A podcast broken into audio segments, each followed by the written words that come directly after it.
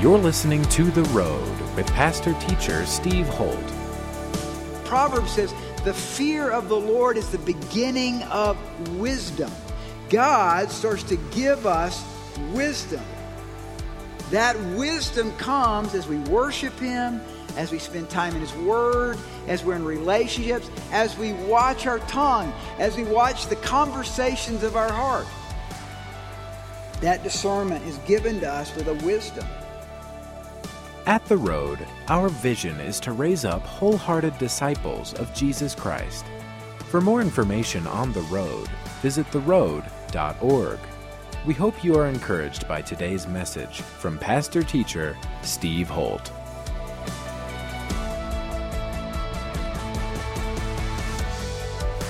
All right, look at Malachi chapter 3. It's the last book of the Old Testament. And if you came without a Bible, there's Bibles usually in front of you somewhere. We have extra Bibles there.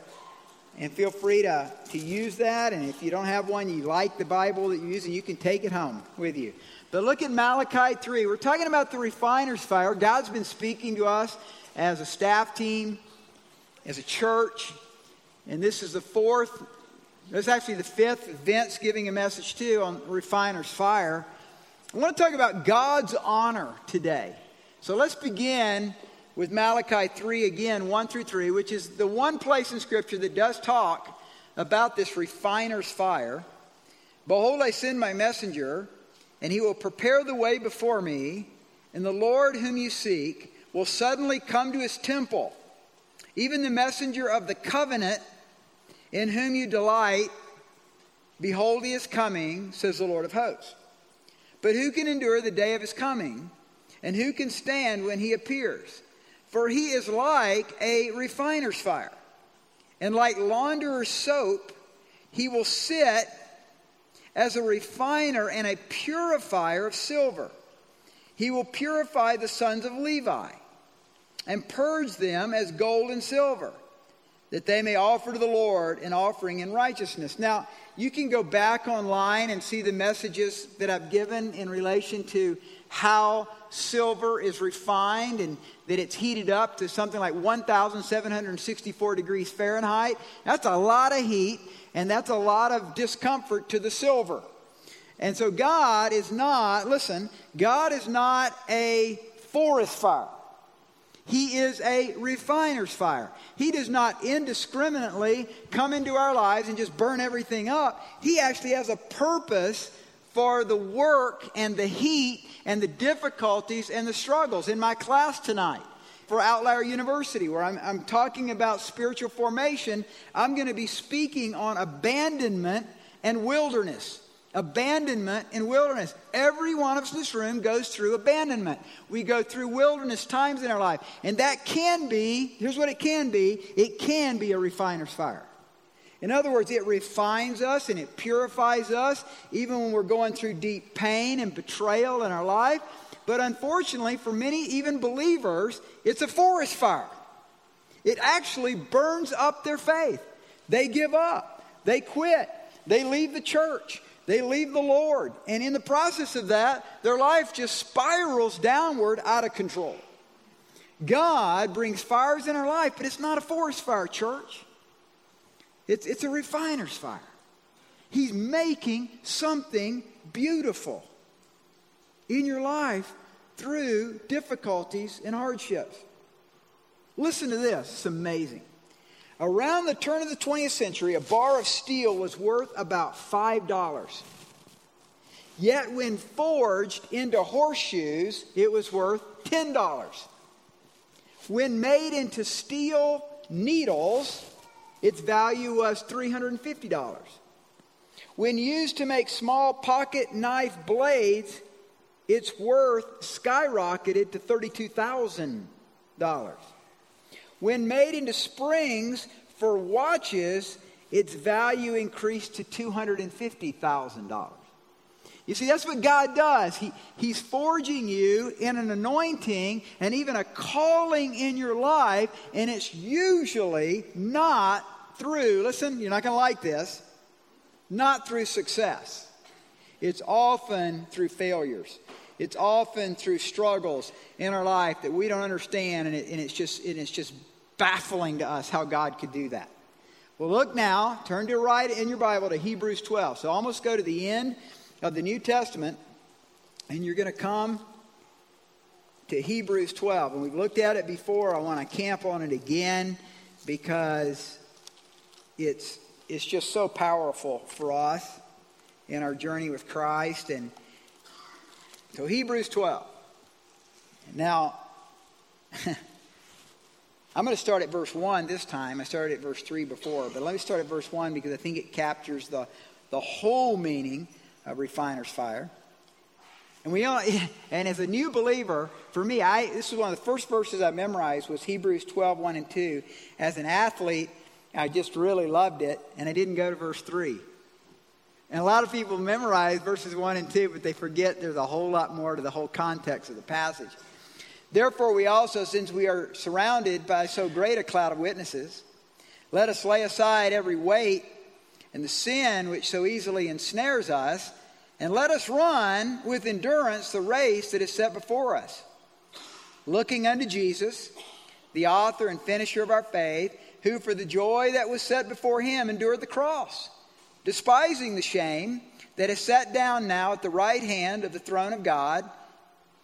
For consider him who endured such hostility from sinners against himself, lest you become weary and discouraged in your souls. You've not yet resisted to bloodshed, striving against sin, and you have forgotten the exhortation which he speaks to you as to sons. My son or my daughter, I do not despise the chastening of the Lord, nor be discouraged when you're rebuked by him. For whom the Lord loves, he chastens, and he scourges every son whom he receives. If you endure chastening, God deals with you as with sons or daughters. For what son or daughter is there whom a father does not chasten? But if you're without chastening, of which all have become partakers, then you're illegitimate and not sons.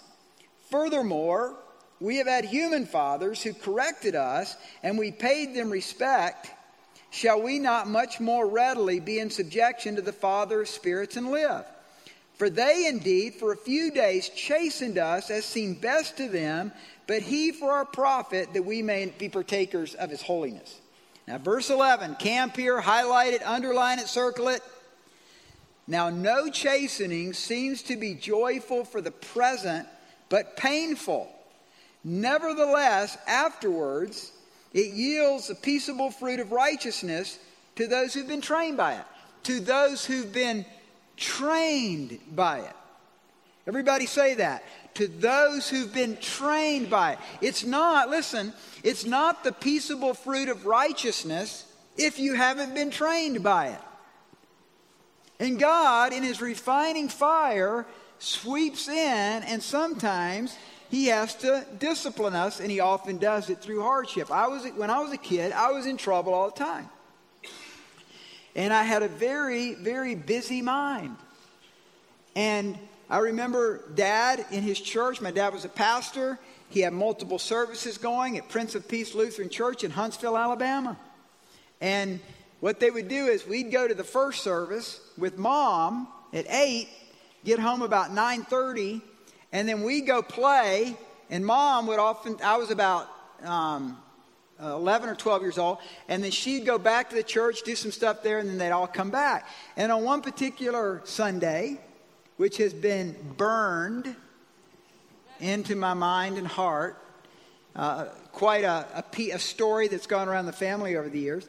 I got out, and there was a Sunday paper. And the Sunday paper was out there, picked up Sunday paper. A bunch of the guys came over. We had a playhouse in the back. And this, it was like a tool, it was like a tool uh, shed that had been there when they were building the neighborhood. They left it on our property. We kept it. We fixed it up, put windows on it. Now it was a little playhouse. And we had magnifying glasses. Fifth grade. Fifth grade is when they introduce magnifying glasses. And so we took the magnifying glass, we opened up the paper, and went to the funny page, comic section. And we started burning, you know, Charlie Brown's head off with magnifying glasses. And, and I had three. I had three magnifying, and, and I don't know if they do this anymore, but they kind of opened up. I remember these kind of open up and click, close, and open the thing. And I, so I gave them out to all the guys, and we're all just having fun. And somewhere in the adventure, the fire kept going. And it started burning up the other, it started catching the rest of the paper, and suddenly flames were licking up the side of this tool shed and starting to catch the tool shed on fire.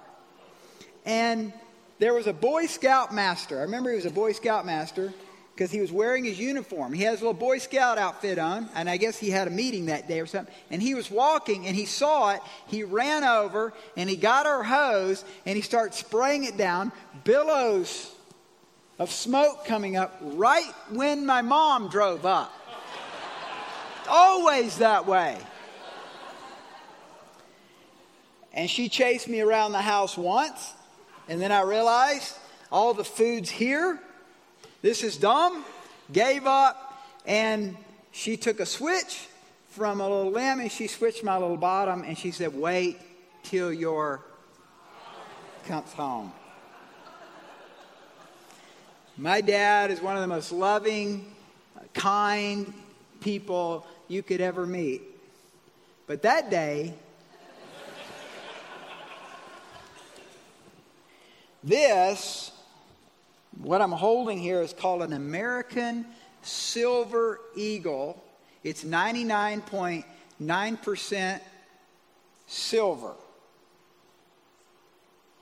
It's a, it's a dollar, the one dollar, but it's worth right now, I don't know the latest, but it's around 14 to $16 in value right now.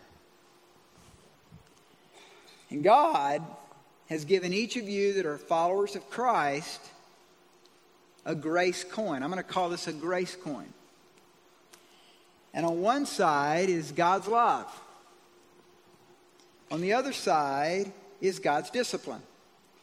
And God lovingly disciplines us because of His grace, because He's forming solid silver in your spiritual heart. He's, he's imprinting His face on that coin of your heart. He, he's, he's making us into the image of Christ, and He's forming us. Does that make sense? And one of the ways He does that is through the fear of God, and through the honor of God, and through the glory of Christ in our lives. So that your actions and your attitudes and your relationships begin to reflect our Father in heaven. That's what the church we haven't done a very good job through the years, but that's what the church is supposed to do. We're supposed to so impact our cities that people would come to us and say, We want to know the God you worship. We want to know the God you serve because our life and our lifestyle is so different. And it's full of God's grace and His love. And so God's, God's forging that into us. So go back to Malachi 3. And look where he goes in his description of how the refiner's fire works. So last week we looked at 7 through 12 and we talked about the refiner's fire flowing through the treasures of your heart. That we might be a people that begin to learn to give to the Lord's work because we're being set free from possessions into new life found through putting Christ in the center of our heart. Then he moves on in verse 13 and he says this. And let me, let me just kind of entitle this. I would call this the honor of God. And what we're about to read would be the qualities of dishonor. The qualities of dishonor and the conversations of our hearts. Really interesting. Your words, verse 13, have been harsh against me, says the Lord. Yet you say, What have we spoken against you? Again, there's that rhetorical style of writing that, that Malachi brings. We talked about that last week. Your words have been harsh against me, says the Lord, yet you say, What have we spoken against you? Well, you have said it is useless to serve God. What profit is it that we have kept that we have kept his ordinances? And that we have walked as mourners before the Lord of hosts. So now we call the proud blessed, and for those who do wickedness are raised up, they even tempt God and go free. It's interesting that Jesus says in Matthew 15 18, those things which proceed out of our mouth come from the heart, and they defile a man. If you look at that verse, Matthew 15 18, it, it appears that Jesus is saying that our it comes from your heart, but it's actually the words themselves that defile us. And that Jesus is listening here. God is, is listening to the conversations of our heart. And he says, first of all, dishonor is through harshness. Harshness. There's a harshness to your tone. There's a harshness to your way. And anybody here been harsh before? So let's all just get that one straight. Raise your hand if you've ever been harsh. Okay, so we're all we all struggle with harshness. That because as soon as I say that, I'm thinking, oh my goodness, you know, it's not unique. It's, it's the part of the package of being a human, but, but this harshness really bothers God. It bothers God in my life. It bothers God in your life. He's saying, I want you to fear me. And that's the theme of Malachi fear me. And the first thing he says is, Look, I actually listen into the conversations of your heart and your conversations with others. And your words can defile you. And harshness is defined as the quality of being cruel or severe, the quality of being unpleasantly rough or jarring to the senses. My father wasn't harsh, but he did discipline me. God's not harsh. Listen, God's not harsh, but he's severe. God's not harsh, but He is severe. And God wants our hearts. And He wants to so build a culture of honor within our own hearts that, okay, I think this is water. I hope it is. I can shake this water and you don't know what's in it. It might be Jack Daniels for all I know. I mean, I don't know what's in it. Okay. You shake this thing. But how would I know? Talk to me. How do I know what's in the bottle? This is called difficulties and struggles. You see, what God's doing is He's kind of unscrewing us through struggles and battles in our life because then when He shakes us, we find out what's in us. So, how many don't like what you see when you're going through severe times and you get shaken a little bit? Yeah. So, God is saying to Israel, and He's speaking to us at the road look, I don't like the harshness. Then he says, look at verse 14. You've said it's useless to serve God. What profit is it if we, even if we keep his ordinances? We've walked as mourners before the Lord of hosts. There's no difference. I would call that disrespect. Disrespect. That it's saying, you know, I'm just, you know, we go to church. We're going to go to church. That's what we do. We go to church and we don't engage our hearts. It, it means nothing. It's a religious spirit. We get a religious spirit when we're just going through the motions and not for the honor of God. And so he's saying, look, that, that's disrespect to me. So, how do we conquer that? How do we begin to get set free from our harshness and some of our disrespect? I think Jesus said it best take my yoke upon you and learn from me, for I am gentle and lowly in heart, and you'll find rest for your souls. So I was distraught. I was distraught on Thursday night. I couldn't sleep. Lots of things were on my mind. I was worried about stuff. I had things on my heart. And I went up into my study and I went to Psalm 51. Read Psalm 51 today. Read Psalm 51 this week sometime. And where I landed was God, create in me a clean heart, O God, and renew a right spirit within me. Cast me not away from thy presence. Take not thy Holy Spirit from me. And if you're old enough to remember the old uh, Keith Green song. And so, man, it's so nice now. You can just go YouTube, boom, Keith Green, bam, and just worship for like 30 minutes. Create in me a clean heart, oh, oh God, and renew a right spirit within me. And I just sang that and I sang that and I sang that. And the Spirit came. Not on the first verse. I think even the Lord was probably awakened by this raspy voice coming out of Colorado. But, but He came. He came. So God wants to create in us a, a clean heart and renew our reason for serving, our reason for doing ministry. Some of you in this room are incredibly anointed by God. You have such a mighty work of the Spirit within you. And sometimes we get old. Sometimes we get hard. And sometimes we get cold. Here's what he says he wants to do in us. Look at verse look at verse 16. The qualities of honor. I see these as the as the refiner's fire.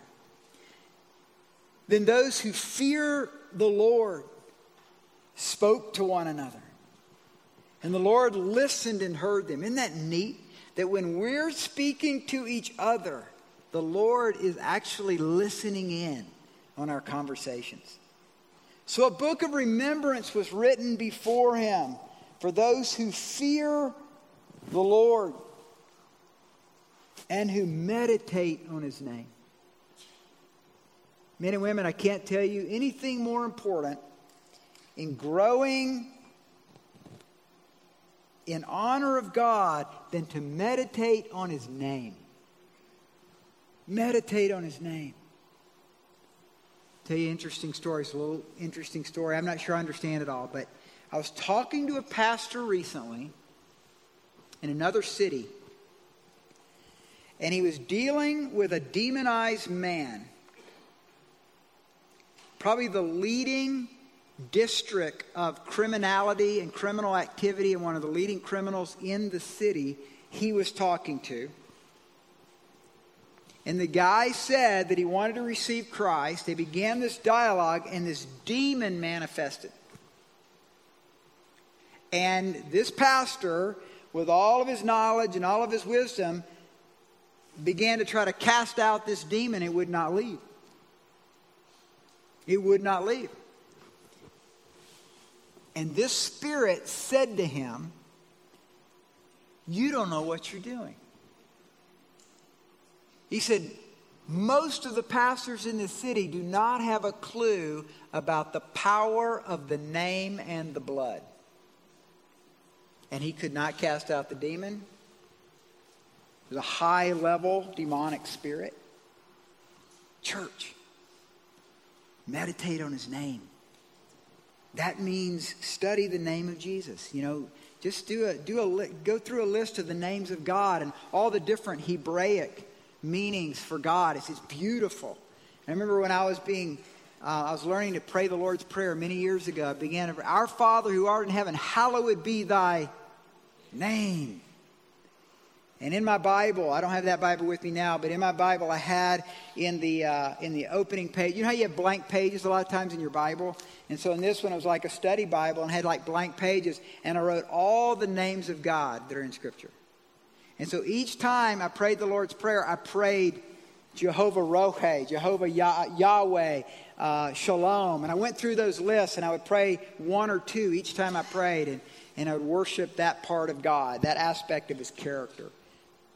So he's first of all, he says, meditate on the name.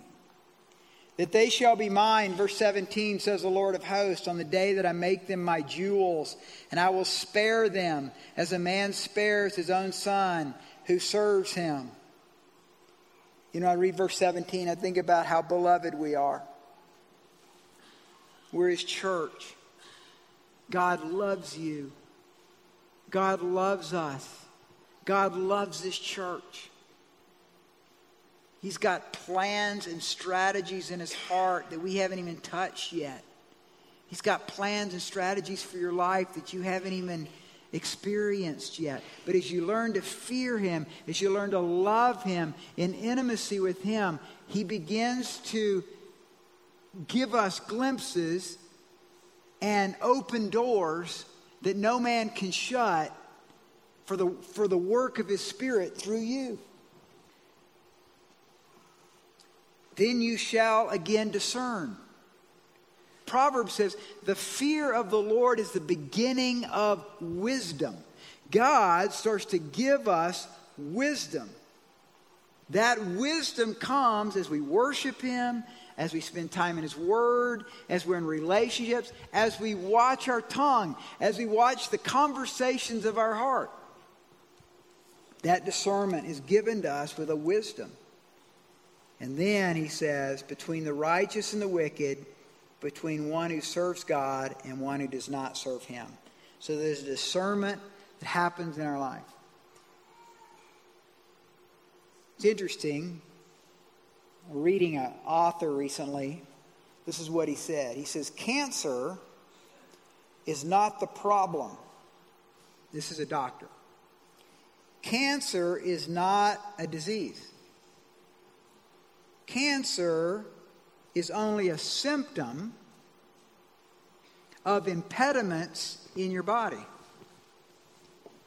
In other words, church, our physical bodies were meant to function in a healthy way. And then he begins to describe what are those qualities that we might inaugurate in our lives that would make us to not hopefully get cancer. And he says, maximize mindset, maximize nerve supply, maximize quality nutrition, maximize oxygen and lean muscle, and, ma- and minimize toxins in your blood.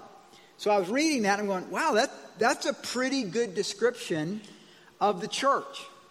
That's a pretty good description of my life spiritually that the more we fear God and we love God and we go after God and we worship Him, the more our bodies, I'm talking about our spiritual bodies, are maximized with the impediments driven out, we start to have discernment and wisdom that we never had before. That's where fasting and prayer comes in. That's the power of fasting and prayer. Is that, that when we fast and pray about something in our life, how many of you have ever fasted and prayed about something in your life? Okay, a lot of you. So you come to these, these roadblocks or something that you're fasting and praying about, and something about not eating for a while that tunes in your mind. It might be for three days, it might be for 10 days, it might be for 21 days. Some, some of you fasted and prayed, I know, for 40 days. I've never fasted and prayed that long, full fast but I have done 21 days. And I'll tell you, man, you get tuned in because that shows the Lord, and, and I, think, I, I think it gets God's attention that this guy is really serious. And so we're spending quality time with Him, maybe an inordinate amount of time with Him. Maybe that's all you're doing during that time. And so what you're doing is you're cleansing, creating me a clean heart. You're cleansing your heart and mind, and you start to have discernment. The first time, first time I'd ever fasted, never even heard anything about fasting. I'm 21 years old. I go to Fountain Valley, California to train with Athletes in Action, their gymnastics team, and all the guys are into fasting and prayer. And I'm like, this is weird. And I said, they said, man, you got to do it, Steve. You got to do it. It'll, it'll, just change your gymnastics life. It'll change your Christian life. And I went, okay, I'll do three days. And I remember that was the hardest three days ever in my existence as a kid. I mean, I couldn't believe I didn't eat for three days. But here's what I do remember And, and I mean, I didn't do anything but drink water. Right? So it was a complete three day fast nothing. We went to McDonald's afterwards to celebrate. And I threw up in the parking lot.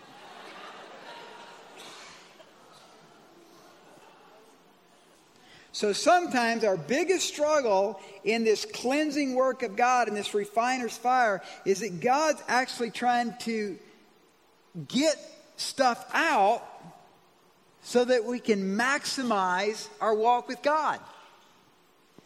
Because what happens is the cleaner we get, the more quickly we notice those things that are not clean. So the more we start getting away from those areas and we start to walk in purity and have God cleanse our heart, the more we hate those things that we know hurt God's heart in our life. And that's what he's saying here, church. He's saying to us, I'm listening to the conversations of your heart. Let me cleanse you. Let me work mighty. Let me work that bitterness out and that anger out.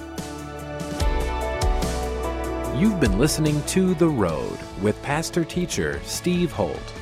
We hope you have been blessed by today's message. To connect with us further, visit theroad.org. If you are walking through a difficult time, we want to pray for you. Go to theroad.org, click on the Ministries tab, and go to our prayer page to send us your prayer request. Thanks again for tuning in today and be sure to listen to the next edition of The Road with pastor teacher Steve Holt.